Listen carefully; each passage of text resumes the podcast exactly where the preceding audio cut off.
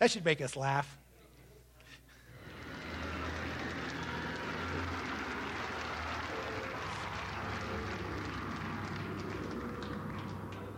Ah, hello. It's nice to see you all here. Now, as the more perceptive of you probably realized by now, this is hell. And I am the devil. Good evening. Uh, but you can call me Toby if you like. We, try to keep things informal here, as well as infernal. Um, that's just a little joke of mine. I tell it every time. Now, you're all here for eternity. Ooh, which I hardly need tell you is a heck of a long time. Um, so you'll all get to know each other pretty well by the end. But for now, I'm going to have to split you up into groups. Will you stop screaming? Thank you. Now, murderers. Murderers, over here, please. Thank you. Uh, looters and pillagers over here. Thieves, if you could join them. And lawyers. You're in that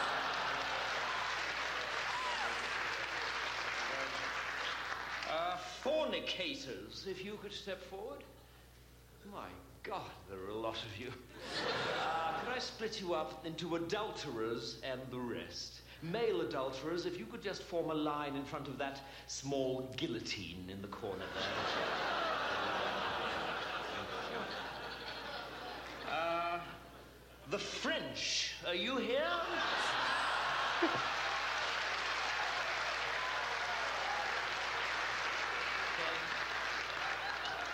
If you'd just like to come down here with the Germans, that'd be. I'm sure you'll have plenty to talk about. Okay, um, atheists. Atheists, over here, please. You must be feeling a right bunch of nitwits. Never mind. And finally, Christians. Christians. Ah, yes, I'm sorry. I'm afraid the Jews were right. If you could come down here, That'd be really kind. Thank you. Okay. Right. Well, are there any questions? Yes. No, I'm afraid we don't have any toilets. Um, if you'd read your Bible, you might have seen that it was damnation without relief. So if you didn't go before you came, then I'm afraid you're not going to enjoy yourself very much. But, then I believe that's the idea. Okay, well, it's over to you, Adolf. And I'll uh, catch you all later at the barbecue. Bye.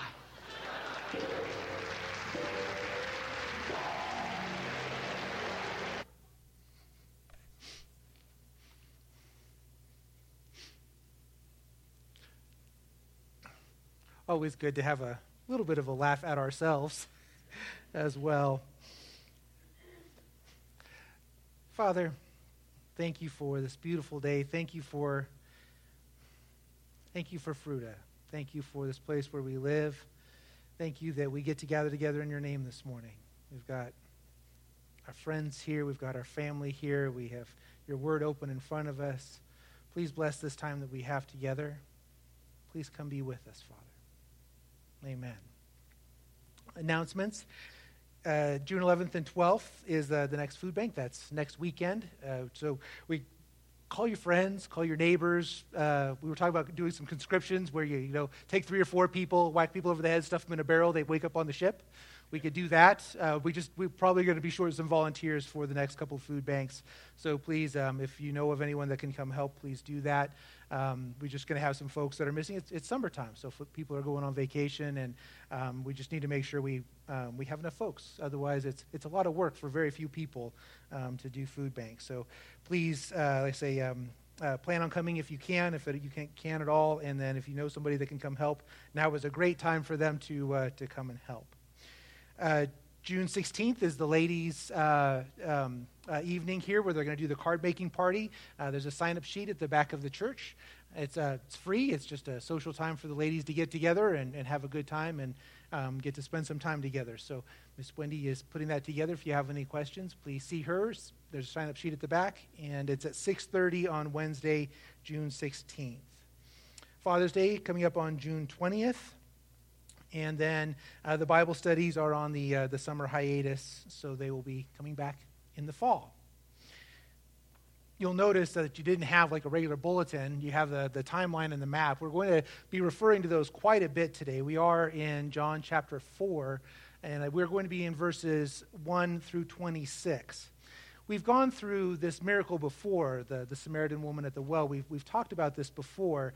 We're going to specifically hone in on, on one section of this, and we have a, a very large history portion today. The vast majority of, of today's message is a, is a history portion.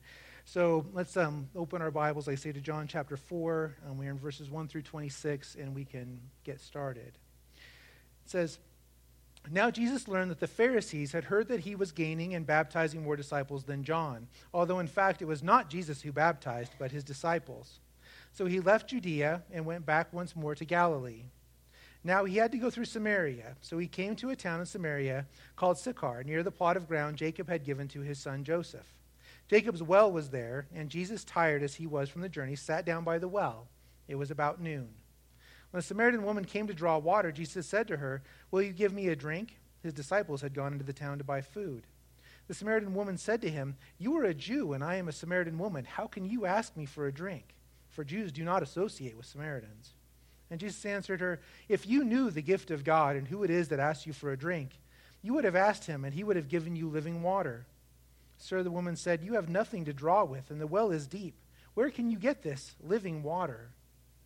Are you greater than our, our father Jacob, who gave us the well and drank from it himself, as did also his sons and his livestock?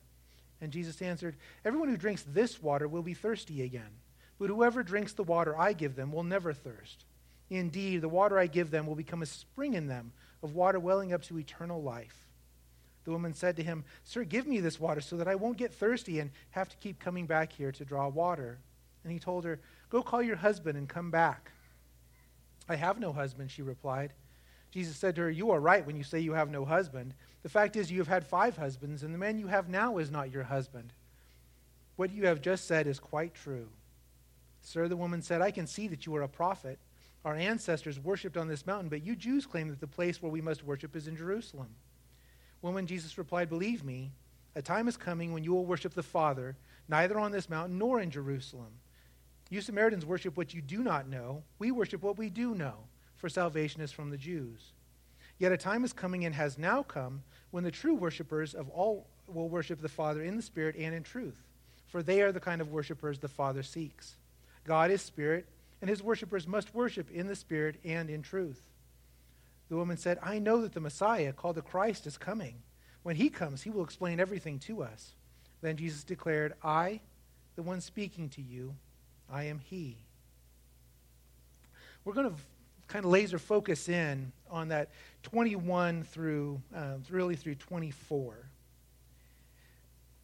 We've been on this theme we've, over the last few weeks. We have broken down the processes of religion. We have broken down what it is that we are required to do, what it is that we are asked to do as Christians, why we do it how we do it. All of those things, we've, we've talked about those. We've talked about communion. We have um, talked about baptism. We have talked about um, prayer. We've talked about those things. And a lot of our foundation for our church comes directly from this, this verse. It's an amazing revelation that Jesus gives this woman. It turns the church on its head, really. We've gone from the law, which, you know, all of its, its, its rights, all of the things that go along with it. And he says, really, let's break it down. Let's get it down to two commandments and worshiping in spirit and in truth. What I want to focus on, though, is really to say a couple things. Number one, in some ways, yes, it is a big change. But another way, it's really the way that he always intended for us to, to worship, the way that for us to have our, our processes. He gave us designated times. And also, remember for the Jews that they didn't have a, a nation. When they came out of Egypt, a lot of when we read the law, it was to help them establish a nation. How do they govern themselves? How do they have rules? What rules should they follow? Really, when you, when you get them, when they receive the law, they're basically being handed the, the and charters of a nation right away. They didn't have to go through the processes of writing a constitution, having a, a Congress, having all of those political things where selfish ambition can, can come into it. They didn't have all of the debates and then, you know, have a, pass a first constitution, then have it collapse and fail, and then, you know, have to, to do it all over again. They didn't have to go through a, a period of civil war, although they did end up separating shortly um, after they, they started taking kings. But what Jesus says is quite striking. He says, You're no longer going to worship, not on the mountain, nor in Jerusalem. He says, You'll worship me in spirit and in truth. He says something also really quite profound for us that speaks to us as we sit here. He says, We as Jews worship what we know. He's establishing something there. He's saying Jews have a relationship with God. That word know is just like husband and wife. They're saying the Jews know God, they are right there. You're worshiping what you do not know. You don't have the same relationship that Jews do with God. He says, but you are going to worship in spirit, in truth. And that time has now come. And those are the kind of worshipers the Father seeks. That's a remarkable statement considering the fact that Jesus is God. Jesus knows he is going to the cross. He's just come from Jerusalem. They're working their way back up north up to, to Galilee. He knows that he will be the propitiation, the atonement for all mankind. Those are some pretty kind words for the people that he knows are going to kill him. Isn't it? That's striking to say salvation is from the people that are, are going to kill me in just a short amount of time. He maintains throughout his ministry that the Jews are the true vine.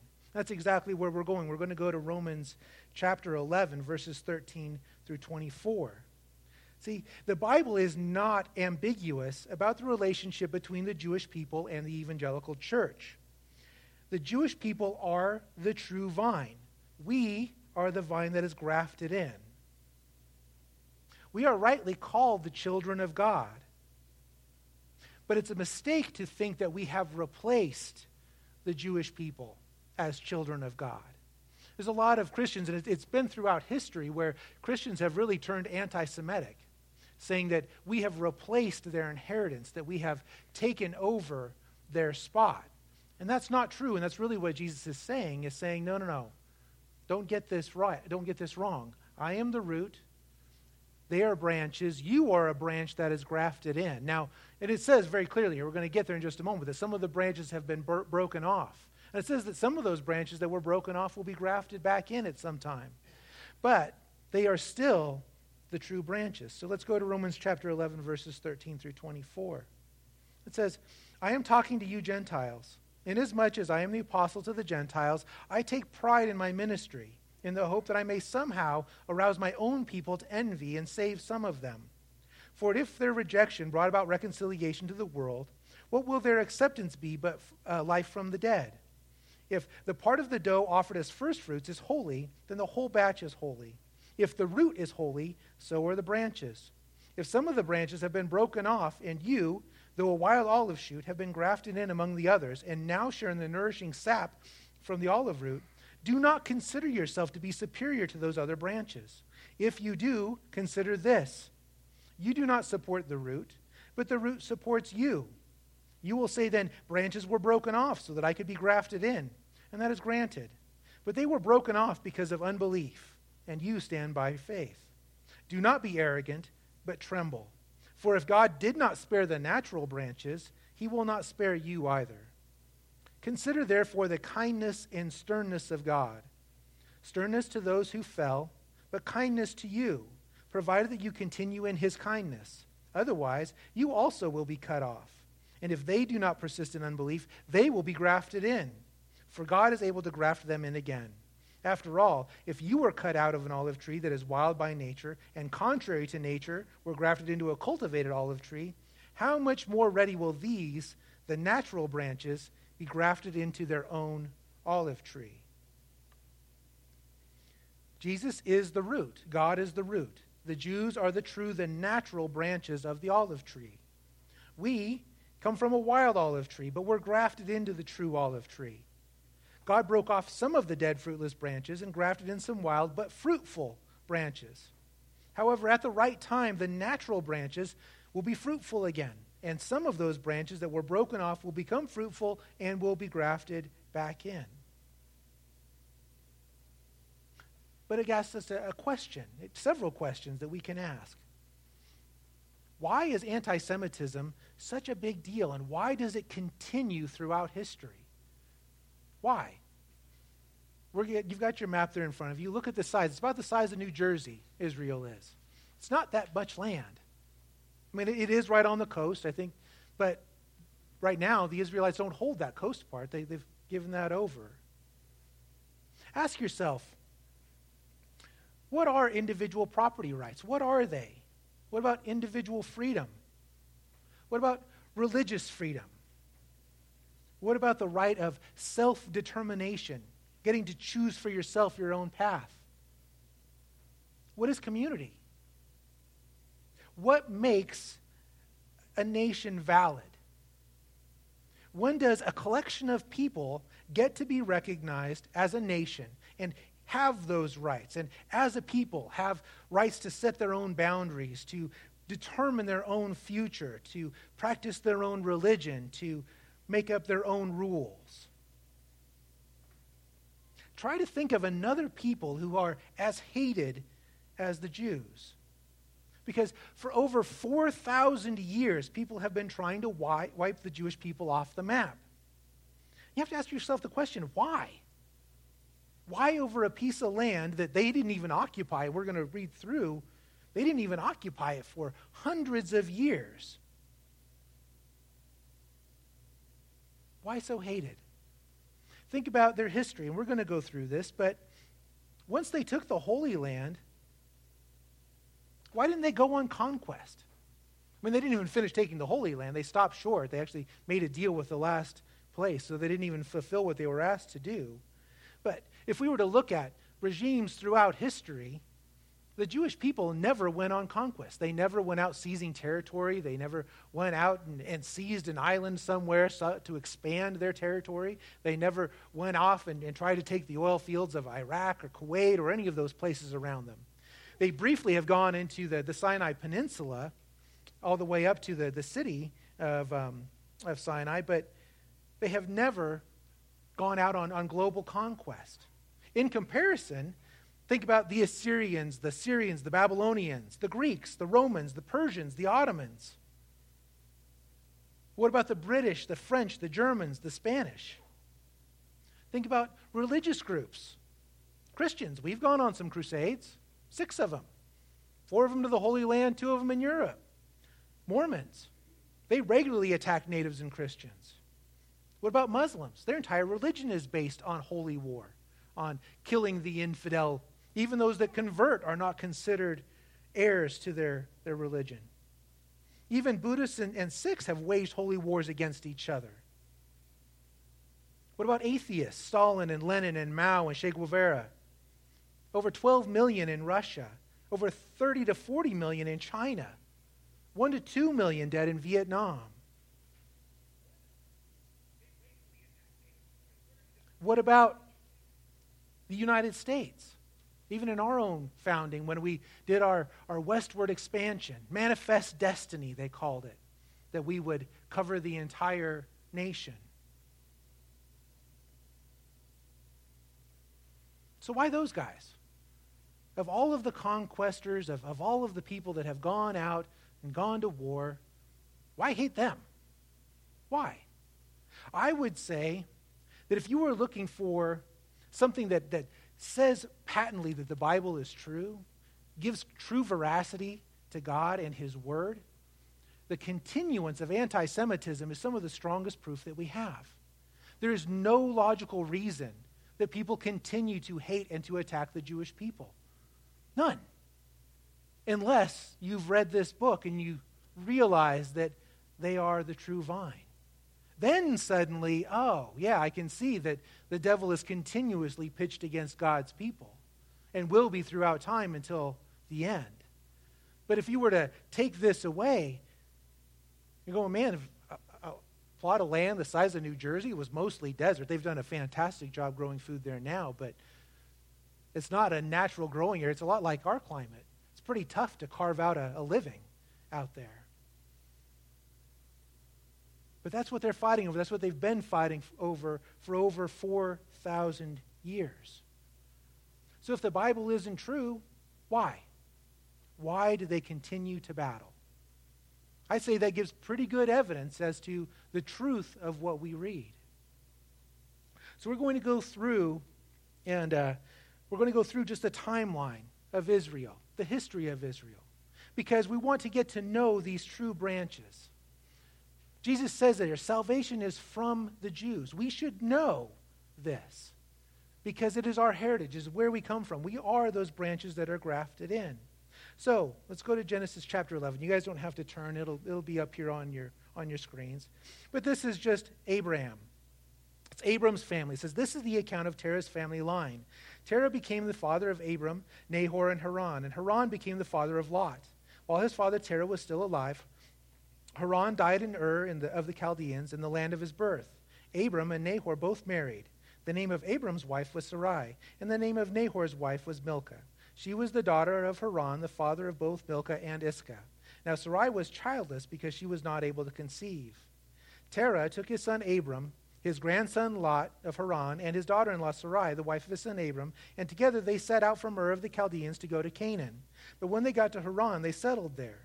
Terah lived 205 years, and he died in Haran. So you're going back to 2150 to 1975 before the Common Era, BCE. We can't say before Christ anymore.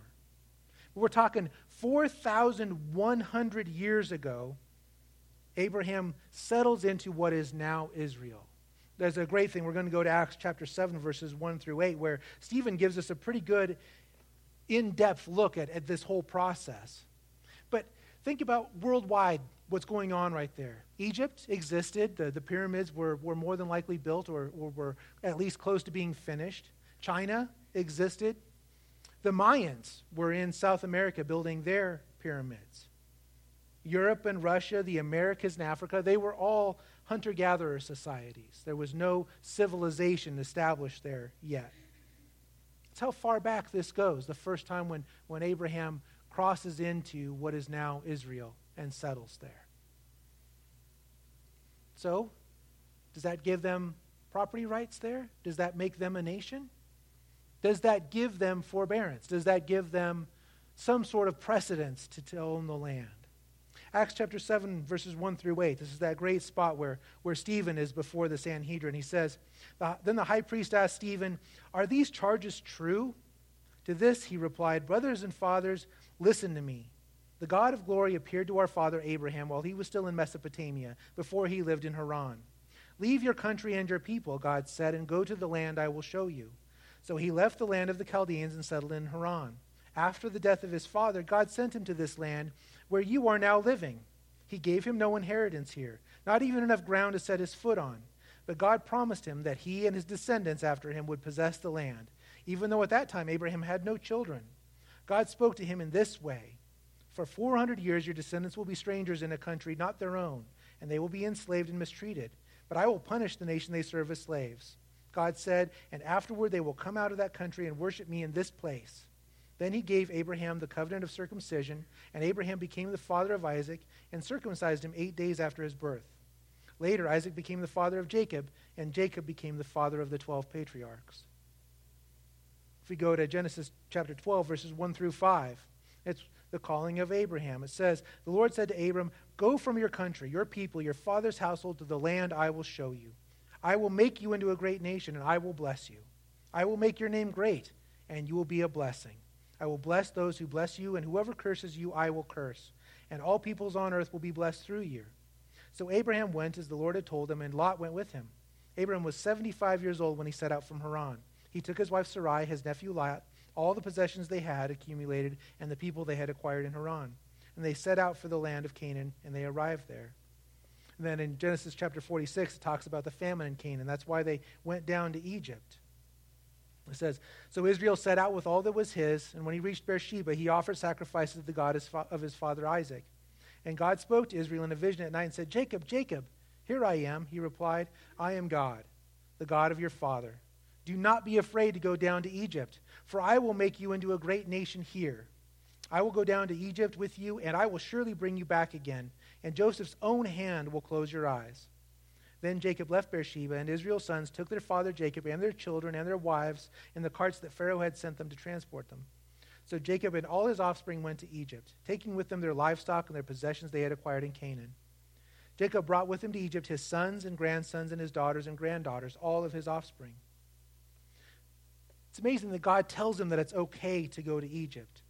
That despite the hardship that they're going through, the famine that they're going through, that they will go down there and that they will still, the promise is still true, that they will still receive the land and that they will still be blessed. In 1446 BCE, that's when the Israelites escape Egypt, and that's in Exodus chapter 13 through 18. The Israelites go through and they, they conquer the Holy Land. Like I said, not, not all of it. They, uh, they negotiate for the last little part there. They don't fully fulfill the covenant, and it continues to harass them throughout their history. In 1043 BCE, internationally, Israel, Israel becomes the first nation when Saul becomes king. That's when, if you look at all the history books, that's when they say Israel becomes a nation. They don't consider the part before that for them to, to really have existed as a nation until they take a king. It's a fantastic, kind of weird perspective to take, but that's what they, they do. So if we pull up the map, we have a, a map here. So this shows Israel as it was when they first moved into the land. And this is the division by the, the 12 tribes. So you can see how it was divided up among each of the, the 12 tribes here. You can see East Manasseh and West Manasseh. You can see um, uh, Judah. You can see all of the, the tribes. You can see Moab, not part of Israel, down there at the bottom, but will continue to be a, um, an enemy to them. But you can see the land in comparison to the map that you have there. Look at it, how it was when they first moved in, and then compare it to how it is now on the map that you have there in front of you. Notice the borders. Notice the, the river to the north. Notice the Jordan running through the middle of the country. Notice Manasseh and Gad and Reuben to the east of the Jordan. And remember that this is 3,000 years ago that Israel is a nation. There is no such thing as a Muslim. They do not exist and will not exist for another 1,500 years. If we were to march forward in time, in 1010 BCE is when David is made king of Israel in 1 Kings 6 is when Solomon builds the first temple. So we have a, a quick video. It's a 3D tour of the, of the first temple.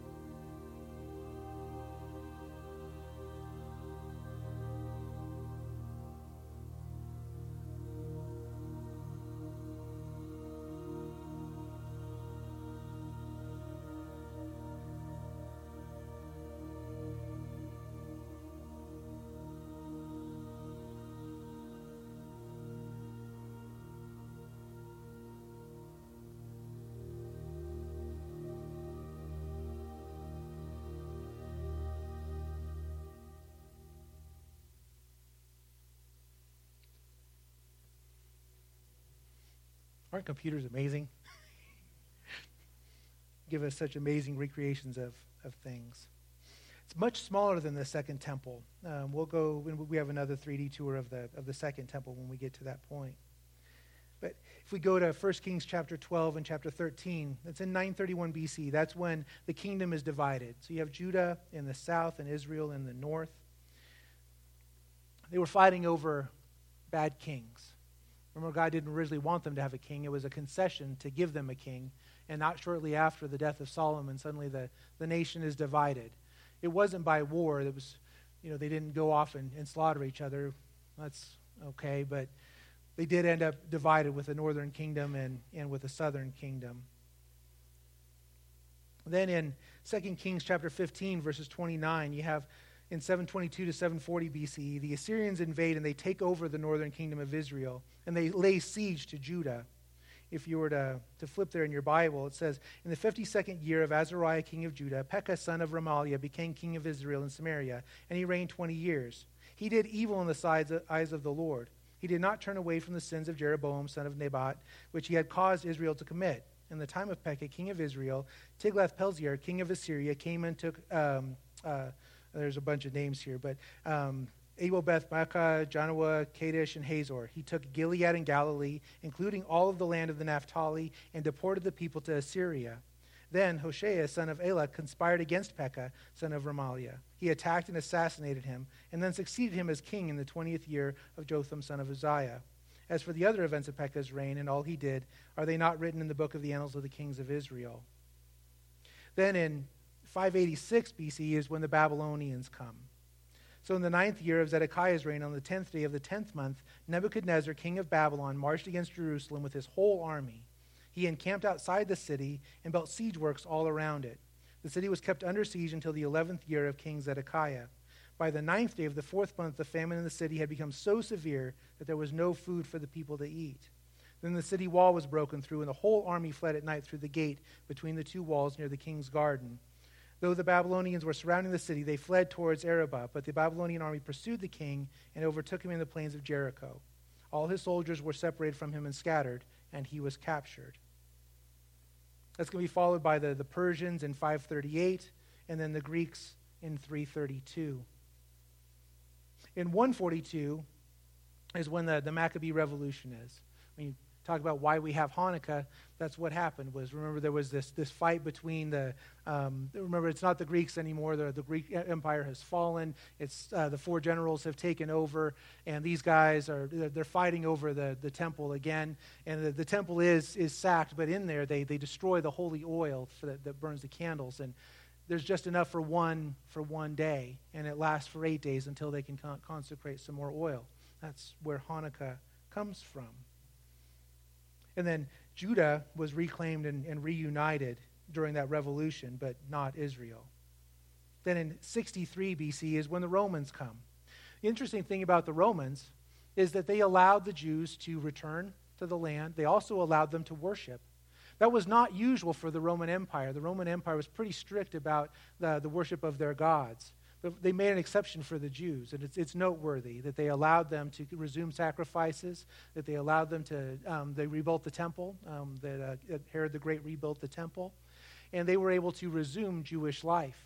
They had a lot of freedom under the Romans that a lot of other people did not have, and they still chafed under it. I wouldn't say that it was um, overly pleasant or anything. Think about um, you know, Herod's command to, to kill the firstborn when he hears about Jesus. It's not like these were, were super nice guys. Think about um, Pilate, you know, marching his army up from, uh, from the coast. Every time there was a Passover, every time there was a celebration, he would gather his, his guys and march into the city with, uh, with the flags flying as a, as a show of force.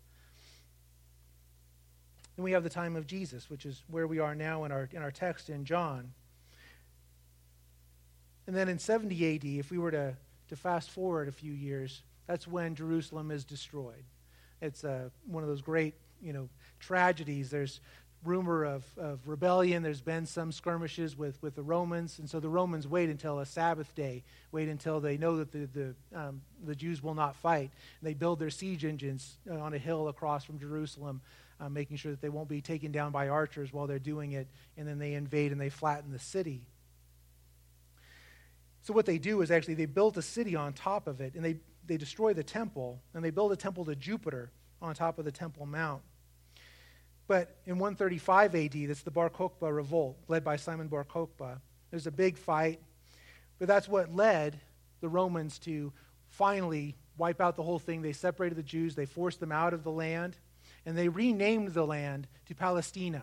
After the Philistines. They wanted to really stick it to the Jews to let them know that the Romans were in charge. So they renamed the entire land to Philistina. That's why it's called Palestine now, is that Roman name that was given to the land after the Bar Kokhba revolt. So when you talk about Palestinians, those are people of, of Egypt or Jordanian or Arab descent that then settled into that Roman colony that was created after the destruction of Israel. But again, we have to ask ourselves the question is how far back do you have to go? Who is a, a legitimate citizen? Who gets to live there? Who gets to call it home? And when is it a home? And when do your rights and your property rights come in? In 638 AD is when the, the Muslims, in the form of uh, Caliph Omar, they invade Jerusalem. See, Muslims believe that the Temple Mount is where Muhammad ascended. So they built the Dome of the Rock. I think we have a, a, picture of it here, the Dome of the Rock, and they have behind it, you can't really see it, but the Al Aqsa Mosque there on the Temple Mount. But that's why. It's the third holiest site in the Muslim religion. They believe that's where Muhammad ascended. So today, if you were to go there, you can go to the Dome of the Rock. And we just recently had Ramadan. That during Ramadan, over 100,000 Muslims. And think about that, when that was. It was just a few weeks ago. So while rockets were being launched from um, the Gaza Strip, while they were being launched from Lebanon, over 100,000 Muslims gathered in Israel, in Jerusalem, and were able to go to the Temple Mount and worship under the protection of the Israeli soldiers. But it's the Israeli soldiers guard the Temple Mount. The only thing they ask for is that they allow prayers on the west wall, which is the, um, the, an archaeological dig site that they've dug up as part of the original, not Herod's temple, not, not the original temple, but Herod's temple side. But generally it's fought over. There's a lot of violence on the west wall. They, during certain times, they don't recommend tourists go to the west wall because the likelihood of them being physically attacked is pretty high. But that's what they're, what they're fighting over is that, that piece of land right there. So then we fast forward to 969 AD, which is when the Fatimids come up out of Egypt. And then in 1071, um, the Turks come through. And then in 1099 is when the, the first of the, the Crusaders come. So they come in, they, they kill the Turks and the Arabs, and, and they also kill the Jews until they are expelled by Saladin, who uh, is Arab, but he comes out of Egypt. He uh, trains down in Egypt, forms an army, and then comes up in 1187 AD and expels the Crusaders. And by that time, the, the Crusaders had uh, they had long run the place out of money and were, were struggling for a reason. It was a thing to go on the crusade. If you were a, a nobleman, you wanted to have some sort of, of right of combat. And that's what the Crusades provided was a bunch of French and English knights the ability to say that they had combat experience away from home. So they would go down here, they would fight the Arabs for a while, they would um, do the thing, and they would get to come home with some treasure and also with some acclaim. But then in 1517, that's when the Ottoman Empire takes over the land. And they rule it from 1517 to 1917 until uh, England conquers the Holy Land during their fight against the Ottoman Empire. That was during World War I. So World War I starts in 1914 after the, most of you know this, but the assassination of Archduke Franz Ferdinand of Austria. And that war stretches all across but you can remember that, that Great Britain went across, they were trying to defeat the Ottomans in the, in the middle of this. So you have um, Germany, Austria, Hungary, Bulgaria, the Ottoman Empire. Um, they called them the Central Powers against Great Britain, France, and Russia, and Italy, and Romania, Japan, and the United States. They were called the Allied Powers. We can think about during that time, that 1500 to 1917 time, how rampant anti Semitism was. It was rampant here in America. It was rampant around the world. If you know, anybody have to study The Merchant of Venice for, for one of your literature classes? I, I did. But the Shylock, the bad guy in The Merchant of Venice from Shakespeare, is a Jew. He's a bad, that's the bad guy. Anti-Semitism was, Semitism was rampant during that time. And after World War I, there were quite a few Jews who were put into prison. The Jews were widely accused on both sides. It was, it, it's crazy, but they would said, well, you know, if you were over in Russia, if you were over on one side, well, you helped out the other side. The Allies were saying the exact same thing. Well, you know, even though the, the, the Jews signed up and fought with their own countries, and they sometimes fought against each other as they tried to um, uh, help with the war effort, that they were still accused of being traitors just simply because they were Jews. But in 1917, there was something important that happened. It was called the Balfour Declaration. So, all these Jews that had been chased by this persecution in Europe, they had formed their own alliance. It's called the, the Zionist Alliance. And they had finally gotten a voice in the League of Nations. Remember, before the United Nations, it was the League of Nations. And it led to this, the Balfour Declaration. I think we have a, a picture of it to put up. So, in there, they declared that, and this is fantastic for the, the, the British kingdom to declare that Israel could be handed over to the Jews, that they could have a homeland again. Of course, this inflamed the Arabs quite a bit, but that set us on the trajectory that led to the 1948 when, when Israel was resettled as the country that we know it now. It started right there with that little letter, with the Balfour Declaration. But remember, this is still under, under British rule, and the magistrate, they limited the amount of immigration. You can imagine all the Jews around the world, they just come out of the war, all of them wanted to go home. They wanted nothing more than to go home. But the British restricted immigration. Usually around you know, 10 to 20,000 people a year were allowed to go into the country. So if we were to look at the census, but from the 1800s to the early 1900s, less than 100,000 Jews were allowed to immigrate to Israel there's quite a few Jews that went to the surrounding countries. They, they left Europe, they left from around the world, and so these Arab nations started getting these pockets of Jews who were on the heels of the Balfour Declaration. They were waiting to get in. So they would go and they would form these little um, pockets of civilization around there. And they lasted for uh, almost 100 years in some cases. So, I said, this World Zionist organization, they're looking to, to, to find and reunite the, Jew, Jew, uh, the Jewish people in Israel. However, like I say, the Arabs and the Egyptians do not want a Jewish state. They want to see, number one, the Jews destroyed. They want the people wiped out. And number two, they want to see the territories of the Ottoman Empire restored as independent states. There's a compromise. That's why we came up, that's why we got Iraq and Iran and all those. Those were Ottoman Empire territories that were allowed to become independent states when British mandate ended. But there are a lot of riots across Israel as those Jewish immigrants, the, the ones that got to go in, were attacked by their Arab neighbors. It gets so bad that in 1922, the League of Nations agrees that Israel should be the national home of the, the Jewish people. So as a result, in 1922 to 1923, the the British are trying to negotiate a power sharing agreement between the Arabs that are living there and the Jews, but the Arabs refuse. So the Jews do something interesting. They decide that the best way to win over their neighbors is to create an example community. They form a, a Knesset, which is just a Jewish term for a, a small you know, governing body, uh, like our, our local town council. And they vote for their leaders. They create the, the Hebrew University, it's established. But they also they're, they're producing crops and they're collecting taxes. So, shortly thereafter, in 1929, even though the Jewish people are 15% of the population, they're making up 45% of the tax base of the entire country. It's, it's quite incredible. So then, these, these, like I say, these attacks continue and it, through 1929. And the British response is they continue to limit immigration. They think, well, if we just if we just don't allow a lot of people in, eventually these you know these things will calm down. Well, it, it doesn't calm down. And so in 1937, uh, Lord Peel, who was uh, British, he comes to, to, this idea that he's going to come up with a compromise, and it's known as the, the Peel Plan. So we have a, a map of it, but it's an 80 20 split of the Holy Land 80% Arab and 20% Jewish. This is the first two state solution. So that, there's British mandate. So you can see Palestine and Transjordan there on the, the right. And then we can go forward to the, to the Peel plan.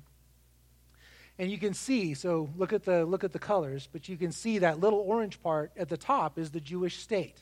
The little green part in the middle is going to be like a neutral zone that's, that's run by the, the League of Nations. But the rest of that, that whole purple area, would have been given over to the Arabs. The Jews signed on to this. They said, yeah, sure, no problem. We'll take it.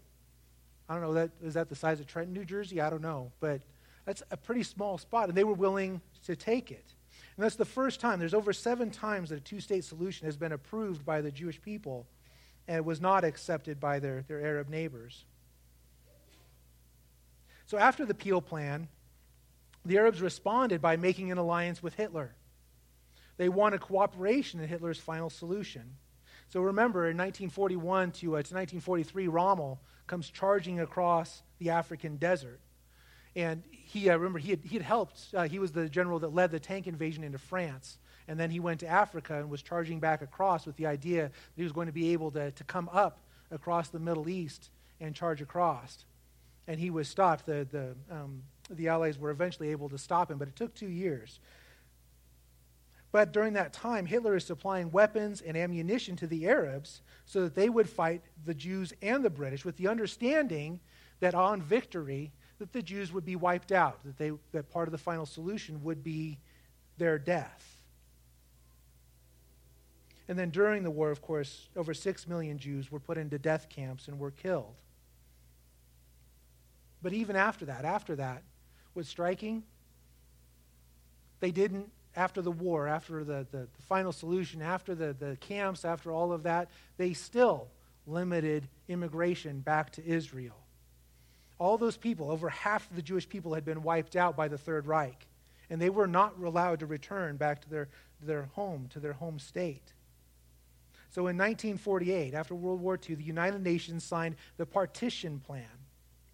That was to end British mandate, to establish um, both an Arab and a Jewish state, and both states would be independent, what would have pre negotiated economic agreements.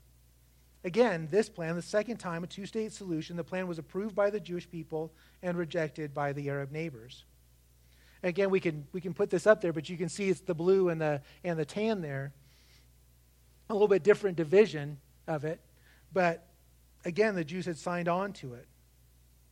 The response is the first war against Israel. Egypt, Jordan, Syria, Lebanon, Iraq invade Israel. It's funny, so what they do is they, they tell the Arabs that are living there that they're coming. So all these armies have amassed from these nations.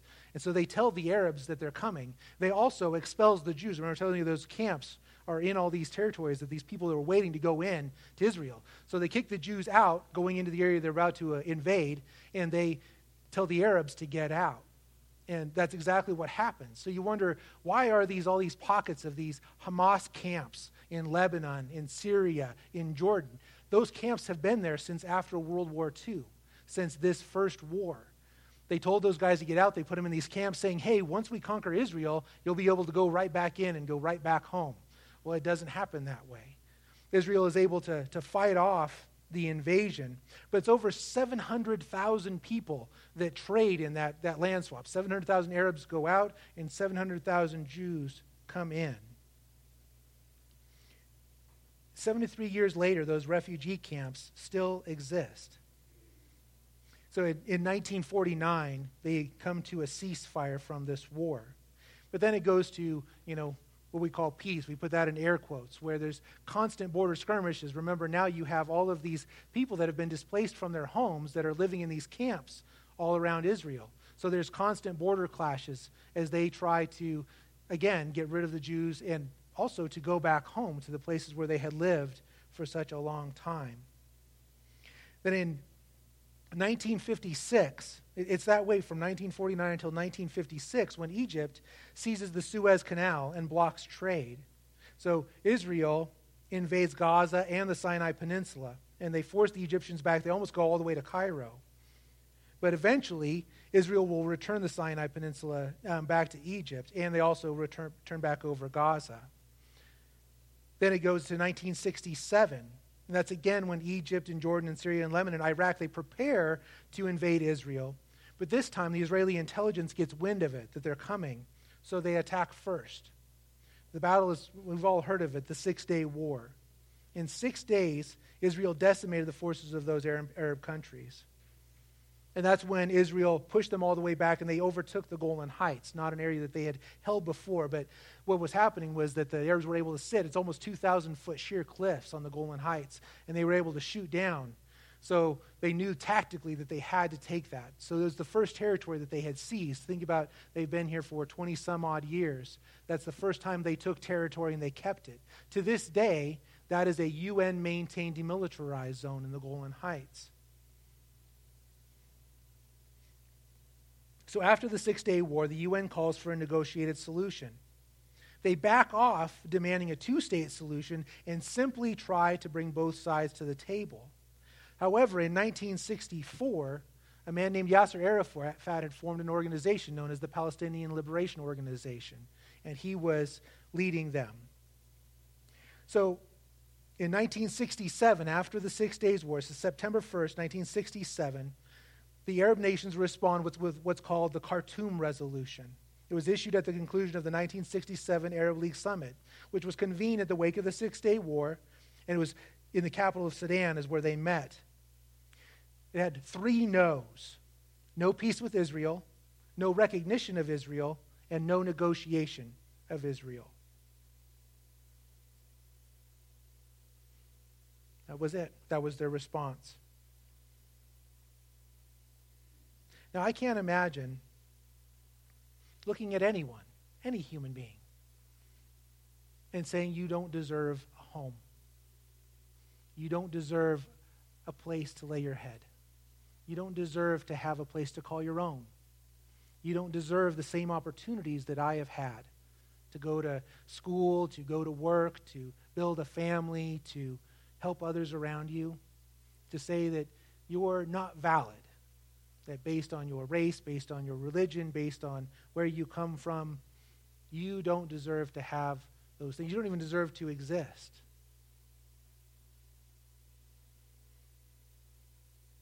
But that's the position that the Arabs take. So they go on to artillery attacks and terrorist attacks. Then I'm going to go to Leviticus chapter 23, verses 26 through 32. This is the Day of Atonement. It's mandated here in the law. It says, The Lord said to Moses, The tenth day of this seventh month is the Day of Atonement. Hold a sacred assembly and deny yourselves and present a food offering to the Lord. Do not do any work on that day because it is the day of atonement, when atonement is made for you before the Lord your God.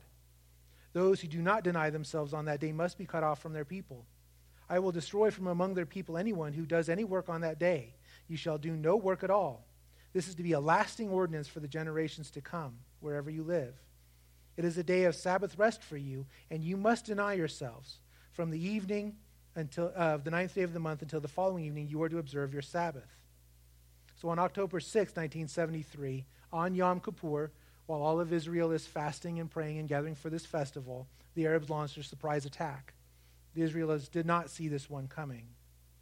And they were able to invade back over, come back in uh, it, to part of, of Israeli territory, but within a few days they drove them back. But at heavy cost. But they drive the Egyptians back across the Suez Canal and almost to the city of Suez. They drive the Syrians almost back to Damascus. If you look on your map, you can see Damascus, how far they, they go back. The thing about the Yom Kippur War was this was during the Cold War, during the height of the Cold War. And so both the U.S. and Russia and China are, are supplying both sides. We're supplying the Israelis, and, and Russia is supplying the, the Arab nations. And there's a lot of big fear that this is going to end up being a full blown war that's going to start World War III.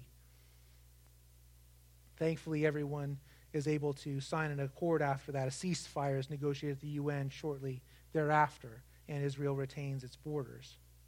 But from 1964 until 1993, Yasser Arafat and the PLO, they led terrorism campaigns against the Jews, bombings, and now it's, it's Hamas. It's now since changed. Uh, Yasser Arafat has, has, passed away. The PLO has passed out of, of, of power. Hamas is in power. Um, and now they, they use rockets. The Iranians give them rockets, and they launch rockets over into Israel. For, like I said, this whole place is about the size of New Jersey. From where they're launching, they generally have between 30 and 45 seconds to determine where those rockets are going to land and to shoot them down. The Iron Dome system that protects Israel right now is, is an amazing marvel of technology. It, uh, during this last wave of attacks, I think there were six total rockets that impacted in civilian areas. They had, I think, about 10 total casualties in Israel um, from those rocket attacks. And those are hundreds of rockets that are, are launched at them from those areas. And think about how close they are. They're in Gaza, right on the coast. They're in Lebanon. I mean, look at your maps, they're in front of you. That's how close those guys are when they, when they launch the, the rockets over. So in 1993, most of us remember this, when Yasser Arafat came to Washington, they had the Oslo Accords. It was an incredible moment. We all thought that maybe that would be the start of, of peace in the Middle East, that maybe there would be some sort of, of peace. So in 1993, that's the first one of, of the Oslo Accords and starts the Oslo process. But there were several meetings, right? 1993, 1995. And then in 2000, they had a meeting at Camp David with then President George W. Bush. And it fell apart. There have been three what they call intifadadas, which are just holy wars. They were declared terrorism wars by the PLO against Israel. And again, seven times Israel has officially accepted a two state solution to the problem. But our questions again are this are what of individual property rights? What of individual freedom? What of religious freedom? What of self determination? What of community? What makes a valid nation? When does a collection of people get to be recognized as a nation and get to live in peace? Why is anti Semitism such a recurring thing? There have been waves of anti Semitic attacks on both of our coasts right now. Why? Thing is that tomorrow, most of us are not going to spend the day pouring through our Bibles. We are not going to spend our day in Scripture. We're not going to spend our day in prayer. But we will wake up in a bed. We will have a cup of coffee. We will get in a car. We will go to work. We're going to work with some people, maybe work with some customers. And then we're going to come home. Maybe we'll buy something. Maybe we'll sell something. Well, maybe we'll make something, or maybe we'll repair something. So, in the context of your tomorrow, all of those things depend on your individual rights, on your property rights, on your freedom, on your religious freedom to be in this building today, to be free from rocket attacks, to be free from crime, to be, have the ability to determine your tomorrow, to build your own community. So, in the context of your tomorrow, who will you bless? Who will you curse? Who will you love and care for? See, Jesus firmly put a couple of stones in place in our faith foundation in our, in our passage for today. He says, Salvation is from the Jews. God is the same yesterday, today, and tomorrow. God promised Abraham he would be the father of many nations, and he has been. God promised Jacob his descendants would inherit the promised land and after their time in Egypt. God promised David the Messiah would come from his line. God gave his law to the Jews and promised them he would be with them always to the end of the age. And Jesus is honoring those covenants in the new covenant. The olive tree is still the same, the roots are the same, most of the branches are the same. Some got broken off, and some new ones will get grafted in. Here's the thing is a bunch of Samaritans were saved that day because Jesus spoke to a woman at the well and she told them about them. He partnered with her. He didn't get bogged down in any of the messes. The first thing that she says to him is, You're a Jew, I'm a Samaritan. We don't even talk to each other. You're a man, I'm a woman. He says, I don't care about that. I care about you. See, we can always find ways to divide. Always find ways to divide each other. But it's good to know our history, where we come from, because then we can stand on confidence we can look back across the ages and know the tree, know the roots, know the branches, and know that we are grafted on. Amen? We got to do something fun this afternoon. Oh, sleeping. I don't, I don't want to even. bring her up here.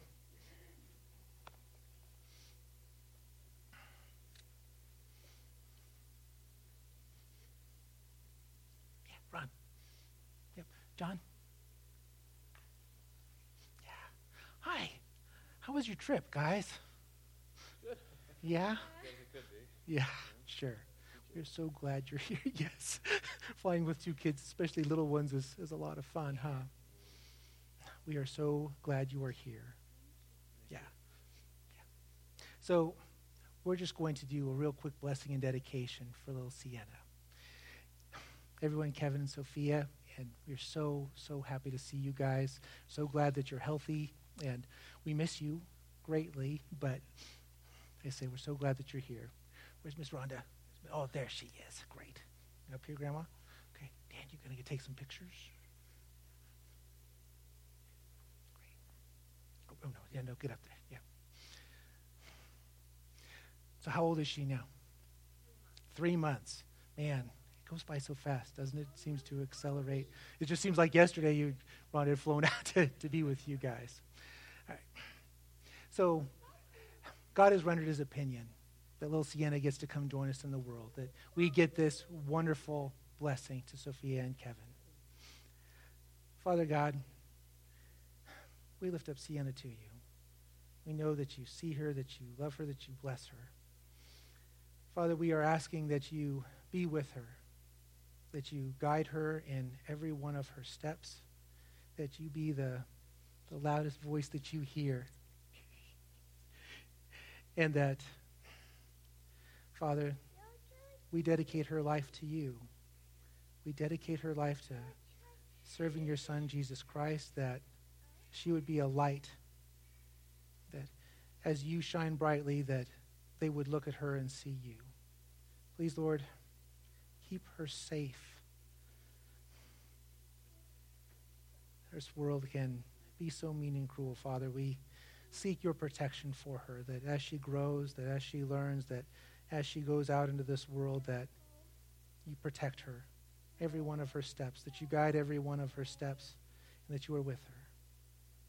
And then we lift Kevin and Sophia up to you, that, Father, you have blessed them with this arrow that is their child. It's not easy. It is not easy being a parent, but we're just asking that you be with them, that you speak loudly to them, that you shine brightly for them, that they are in you. Because we know that through you that good things come. And we cannot wait to see the fruit that comes out of these lives. We ask all that in the name of your Son, Jesus Christ. Amen. Yeah. Yeah. Should we get you guys some get some pictures? Yes. You have a camera. Where's your Okay. Great. Yeah. Yeah. All right. Yeah. yeah step over that way, guys. We'll get that way in front of the cross. We'll yep. Yeah. All right. Oh, no. She can, she can run around. Yeah, she's, yeah, she's right. Yeah. yes. Great. Yay. Oh, I know. Good job. Yeah, good job. All right. Sienna, everyone.